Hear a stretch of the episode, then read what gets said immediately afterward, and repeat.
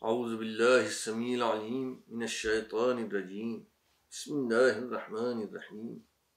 وبه يستعين في جميع الأمور.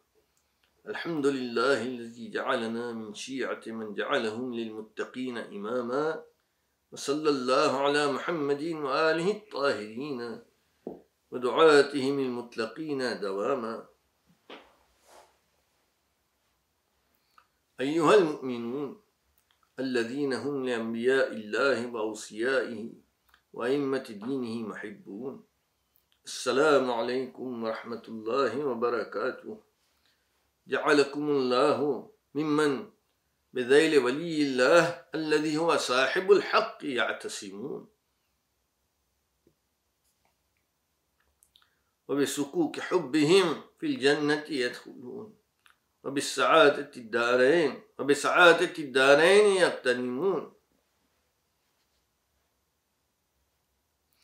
اسألوا الله في هذا الشهر المبارك.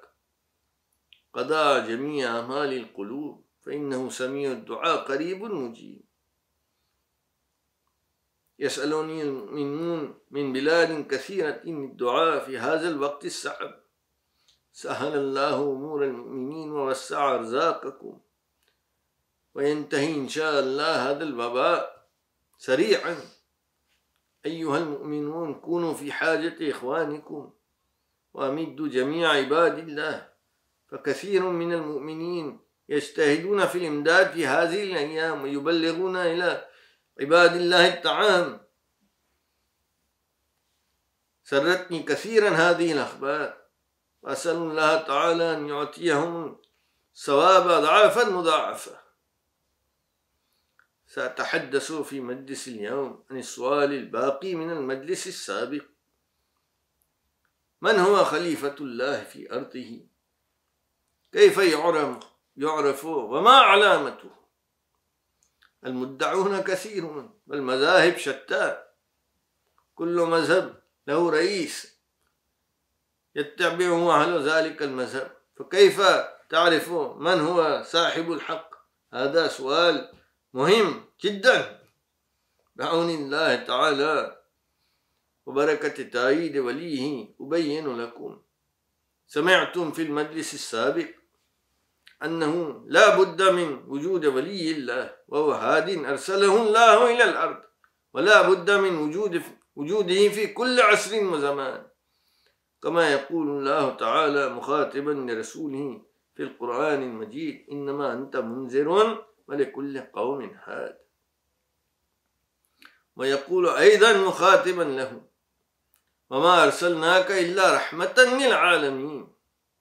يبين سيدنا المؤيد الشيرازي معنى إرسال رسوله رحمة مشخصة للعالمين. وهو يقول أن الله تعالى أرسل النبي محمدا رحمة للعالمين. ولكن ماذا بعد وفاته؟ ما حال الأجيال الآتية في الأزمنة التالية؟ لا رحمة لهم.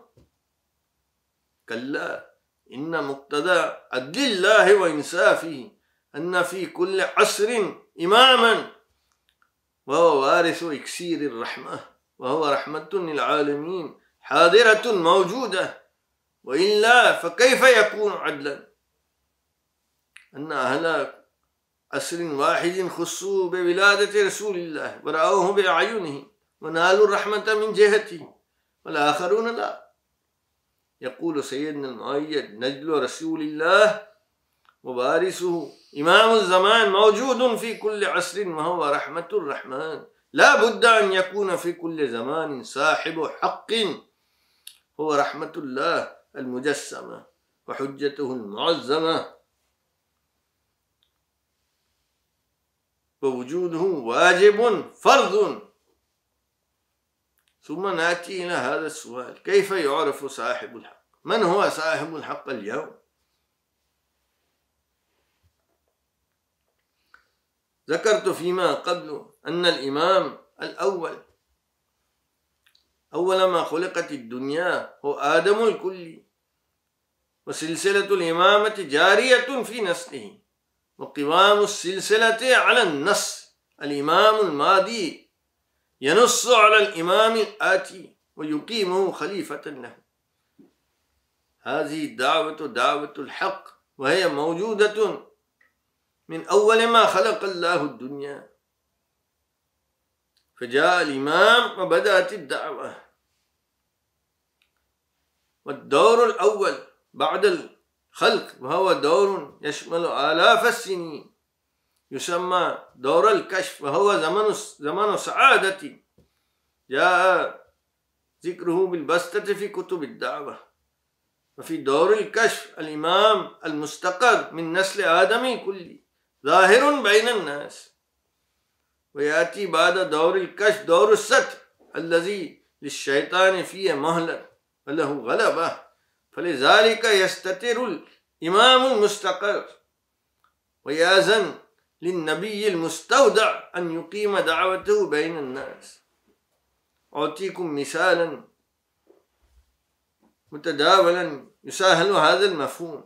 الإمام المستقر عبارة عن المكتب الرئيسي والنبي المستودع عبارة عن المكتب الفرعي. الإمام المستقر هو المالك هو المولى للجميع. ففي بداية دور الستر الإمام استتر الإمام المستقر وقام الدعوة بإذنه أول نبي دور الستر وهو آدم سفي آدم سفي الله. وكان أولا نطق الست الذين جاءوا بشريعة جديدة. فهو ناطق الدور سوف أبين هذا بتفصيل في بعض المجالس إن شاء الله. دامت سلسلة الأنبياء جارية في دور آدم بناء على على النص. نص آدم على وسيه والوسي على من بعده وهلم جرا. إلى أن قام ثاني النطق نوح والأمر جرى في دوره كذلك. بنص الماضي على الآتي. إلى أن قام ثالث النطق إبراهيم الذي كان إماما مستقر من ذرية آدم الكلي ظهر إبراهيم بالناطقية وبعده استتر الإمام المستقر مرة أخرى.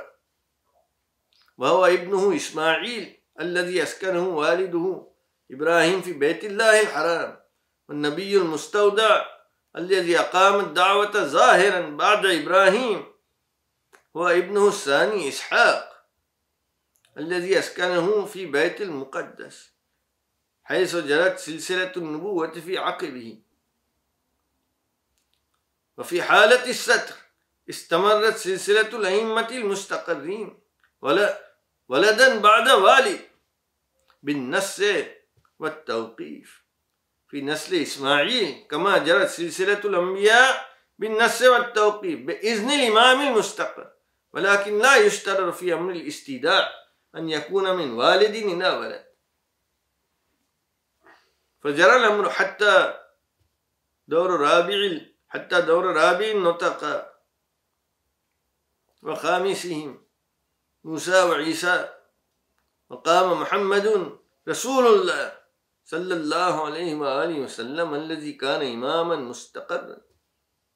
من ذرية إسماعيل وإبراهيم ومن نسل آدم الكل وظهر بالناطقية.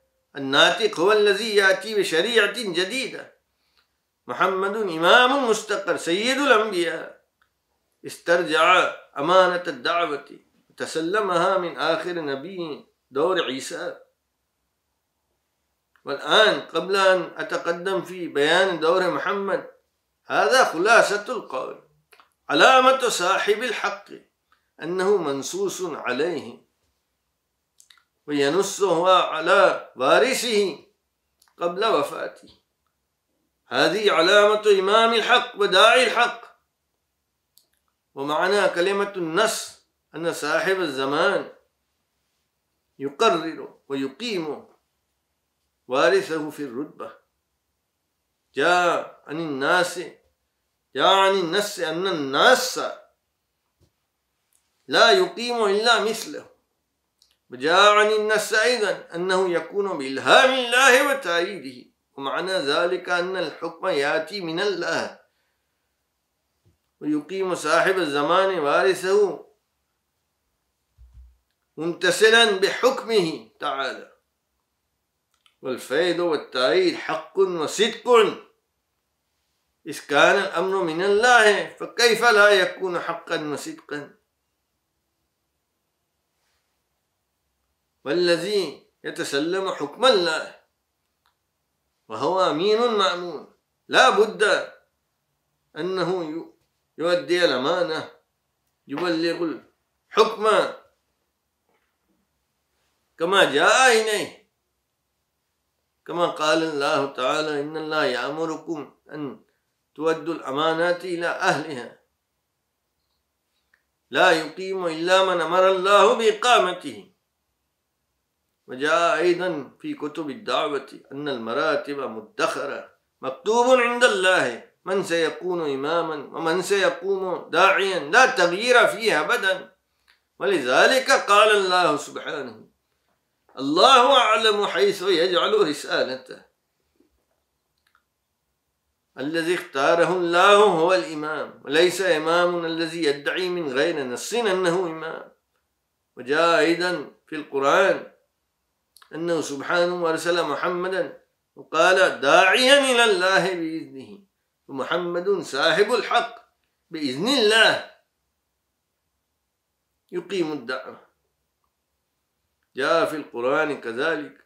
فإن تنازعتم في شيء فردوه إلى الله والرسول. يقول سيدنا المؤيد مبينا معنى الآية لولا مقامات الأئمة عليه السلام.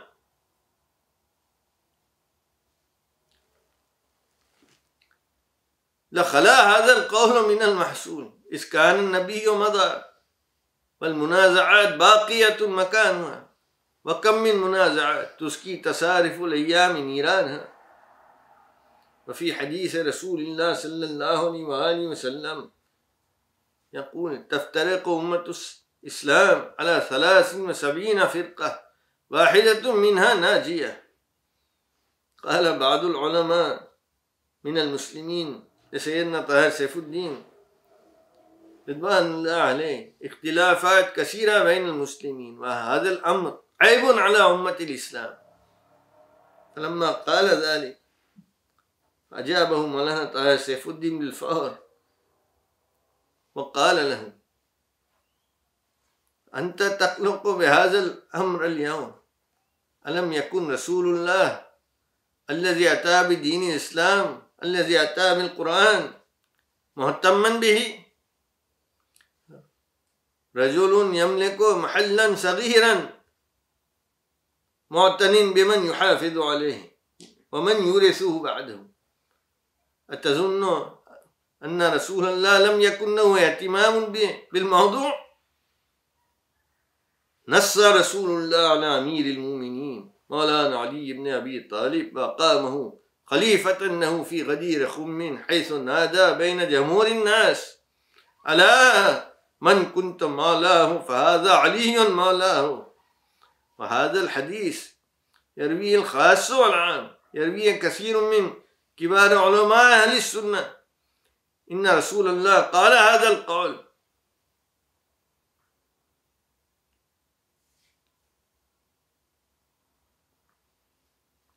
الصلاة فريدة من الله ولذلك نصلي. كذلك إن ولاية علي فريدة بحكم الله.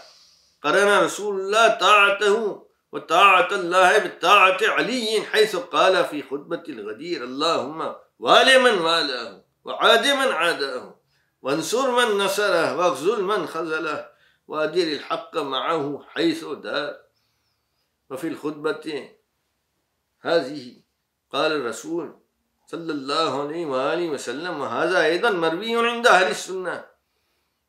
إذ قال النبي إني تارك فيكم الثقلين كتاب الله وعترتي. ثقلين ما إن تمسكتم بهما لن تدلوا. يعني اتبعتم واطعتم لن تدلوا. بين رسول رسول الله أن عترتي أن عترته أصحاب الحق وأئمة الصدق. وماذا بعد الحق إلا الدلال؟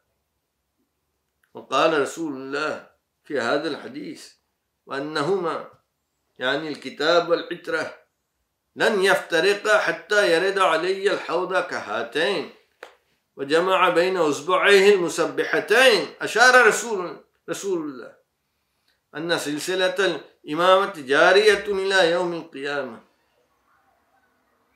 وقال أيضا في هذه الخطبة مثل أهل بيتي فيكم كسفينة نوح من ركبها نجأ ومن تخلف عنها غرق.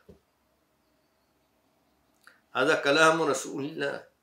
إذا كنتم تؤمنون به فآمنوا بكل ما قال. لا تقل أصلي المغرب ولا أصلي الفجر. هذا ليس بمعقول أو مقبول. إذا كنت تفعله فما آمنت به قط. وقال رسول الله صلى الله عليه وآله وسلم أشار في هذا القول في كل عصر إمام. ونعم هناك في كل عصر إمام يقوم بنص الإمام السابق عليه. من يقوم بنص الإمام السابق عليه. من نسل الإمام الحسين. هذا قول رسول الله. لا إمامة في الأخوين بعد الحسن والحسين. السلسلة جارية إلى يوم القيامة. استتر الإمام الحادي والعشرون.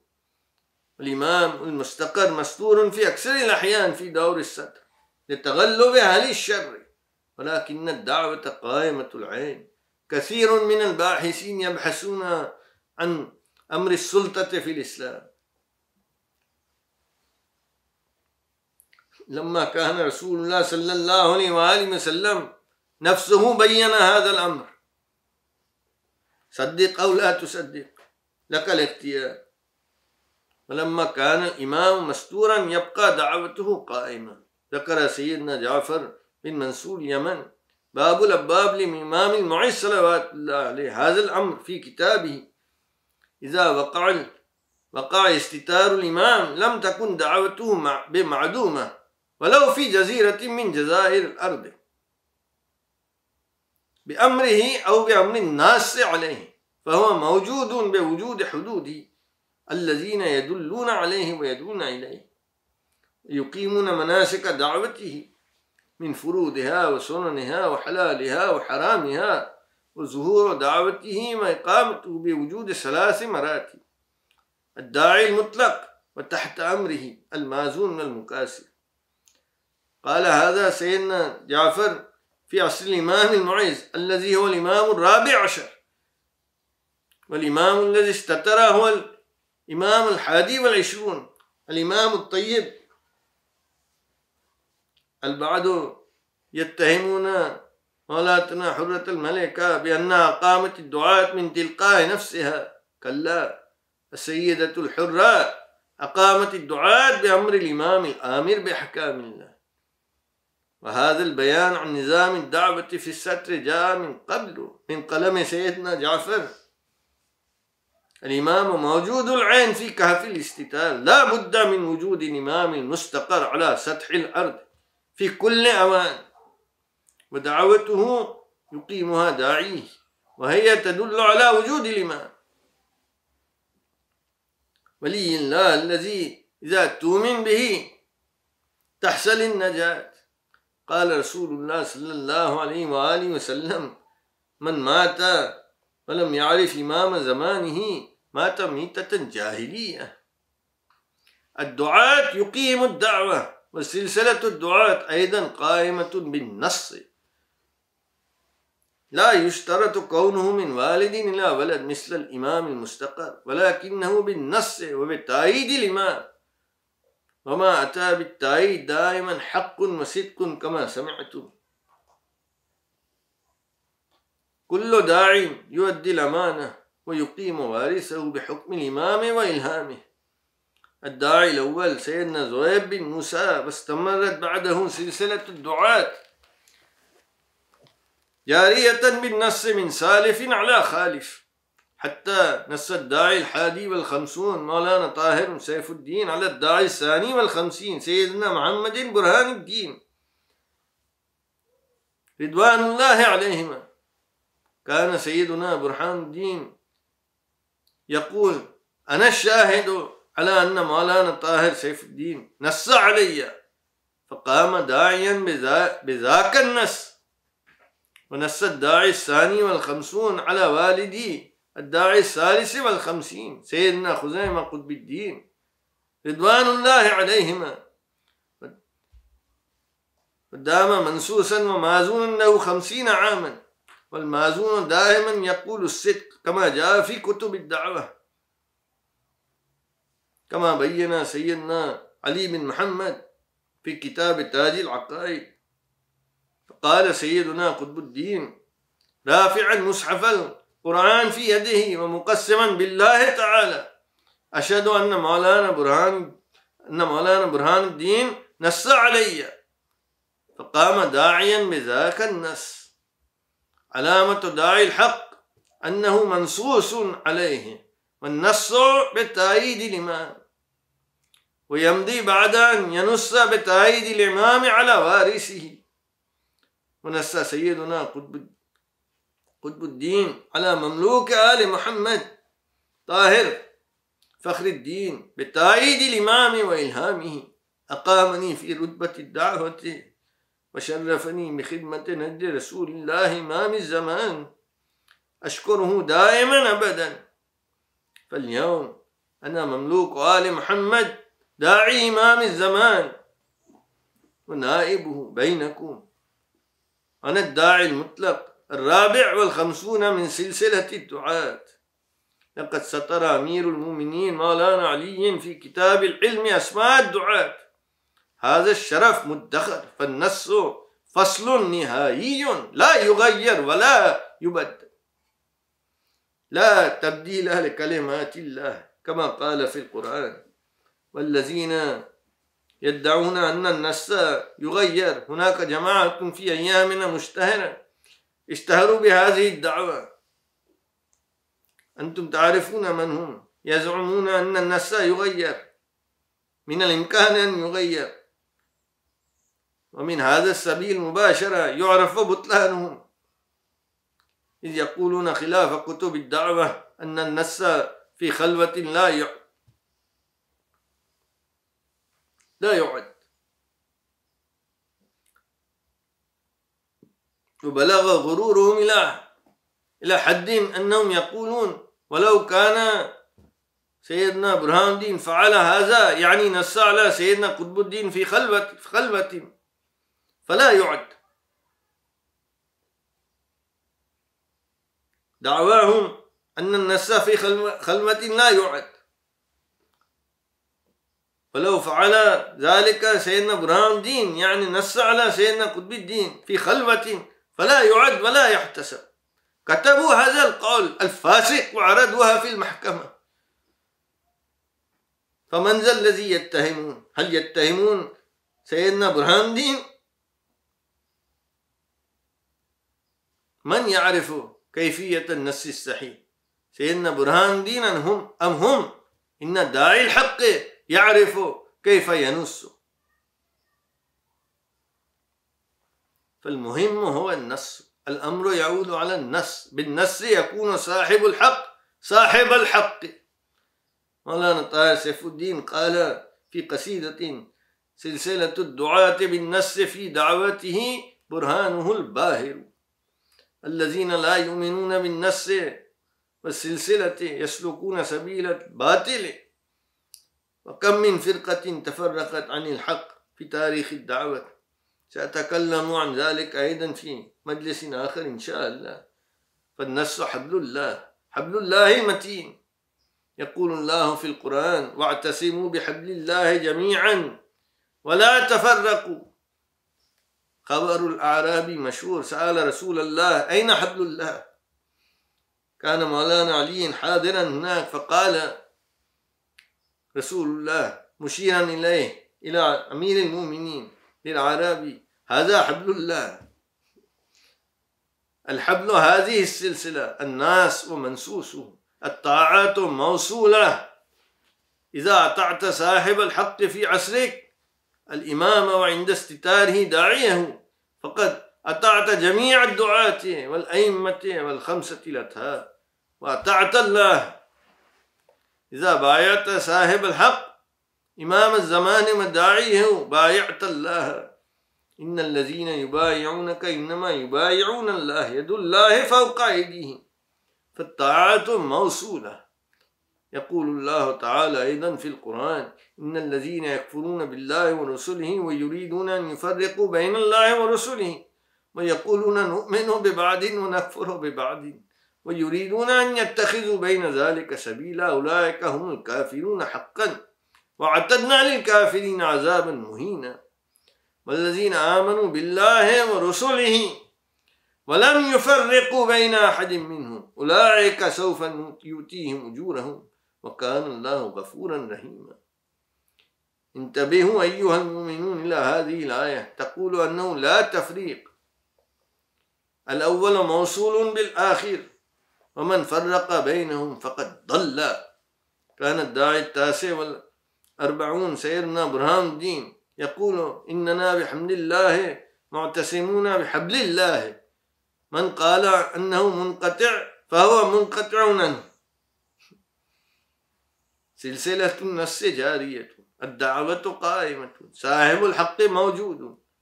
هو موجود لهدايتكم النور مشرق ولكن لا يفيد من لا يفتح عيونه. الناس يسوقهم اعتبارات مختلفة وهم تحت ضغوط دنيوية. يفعلون ما يناسب المجتمع. وكسب العيش يختارون طريقهم على هذا الأساس. ليسوا على استعداد لفتح عيونهم. فربما يأخذ ذلك إلى طريق صعب. يختارون رئيسا حيثما حسب ما يريحهم في في الدنيا. لا يتفكرون في الآخرة. يفعلون ما يظنونه على راحتهم الدنيوية. بقي فقط الاثنان والسبعون مع الإمام الحسين والآلاف الذين كانوا انضموا إليه للدنيا تركوه. فمن له عقل يتفكر. إذا كنت تريد الحق فسلسلة الحق هكذا بالنص. الذي هو من تأييد الله وفيده وإلهامه. صاحب الحق هو من أقامه الله. فاعرف لنجاة روحك الدعوة قائمة من أول يوم خلق الله الدنيا. أرسل آدم الكلي كما سمعتم من ذلك الوقت. هذه الدعوة الوحيدة دعوة الحق قائمة بين الناس له دعوة الحق. والسلسلة جارية بالنص إماما بعد إمام وداعيا بعد داع في استتار الإمام. إذا آمنت به بصاحب الحق عرفت المعاني الحقيقة. في الدنيا آلاف المذاهب كل واحد منهم تحاول أن تعبد الله. ولكنهم انحرفوا عن سبيل الحق لأنهم تركوا صاحب الحق. فليس لهم معاني الحق كل من لم يطع صاحب الحق الذي فرض الله طاعته ووصل طاعته بطاعته لم يقبل الله أعماله لأنهم في الحقيقة لا يطيعون الله. فكيف يقبل الله عملهم لأن الله هو الذي أمرهم بطاعة صاحب الحق. يقول سيدنا المؤيد في ذكر النص أن قيام الأئمة بالنص وصاحب عصر إمام المستنصر قائم بالنص. وقال في الأخير هكذا هكذا يعني بالنص. وإلا فلا لا.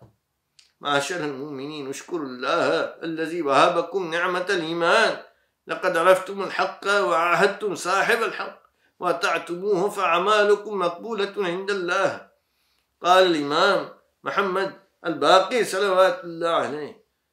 لو أن عبد عبدا عبد الله بين الركن والمقام حتى تتقطع أوصاله وهو لا يدين الله بحبنا وولايتنا أهل البيت. ما قبل الله منه. لماذا؟ لعدم الولاية. فإنه بولاية وارث النفس تقبل الأعمال بولاية صاحب الحق تدخل الجنة. أسأل الله بوسيلة محمد وآل محمد ودعاتهم أن يثبت أقدامكم على الصراط المستقيم في كل حين. وجعلكم له على نعمة الإيمان شاكرين. عاهدتم صاحب الحق فعانكم الله على على الوفاء بالعهد واليمين. وعلى حبه ووفائه عهده جعل خواتمكم بالخير جعل خواتمكم بالخير. في ظل الملائكة المقربين والحمد لله رب العالمين صلى الله على محمد وآله الطاهرين. وسلم تسليما متصلا إلى يوم الدين. يا صباح الخميس أهلا وسهلا. زادك الواحد المهيمن فضلا.